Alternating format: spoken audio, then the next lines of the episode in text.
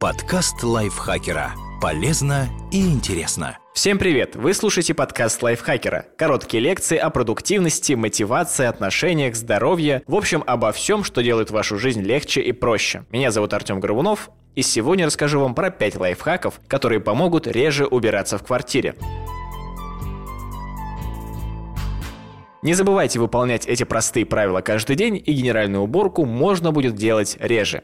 Никогда не выходите из комнаты, не расставив вещи на свои места. Если вы видите, что вещи не стоят там, где должны, поставьте их на место. Книги со стола отправьте на полку, одеяло с пола, на кровать или в стирку. Также не забывайте выносить мусор.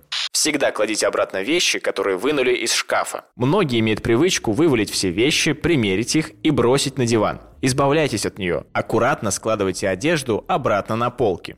Всегда вешайте верхнюю одежду и сумку, когда приходите домой. Конечно, после тяжелого дня больше всего хочется бросить куда-нибудь вещи при входе и плюхнуться на диван. Но если вы сразу повесите их, то на следующее утро вам не придется перед работой судорожно думать, где они могут быть. Всегда протирайте раковину в ванной комнате перед сном. Не обязательно мыть ее со всех сторон. Просто протрите внутреннюю поверхность мягкой губкой без чистящего средства после того, как умоетесь и почистите зубы.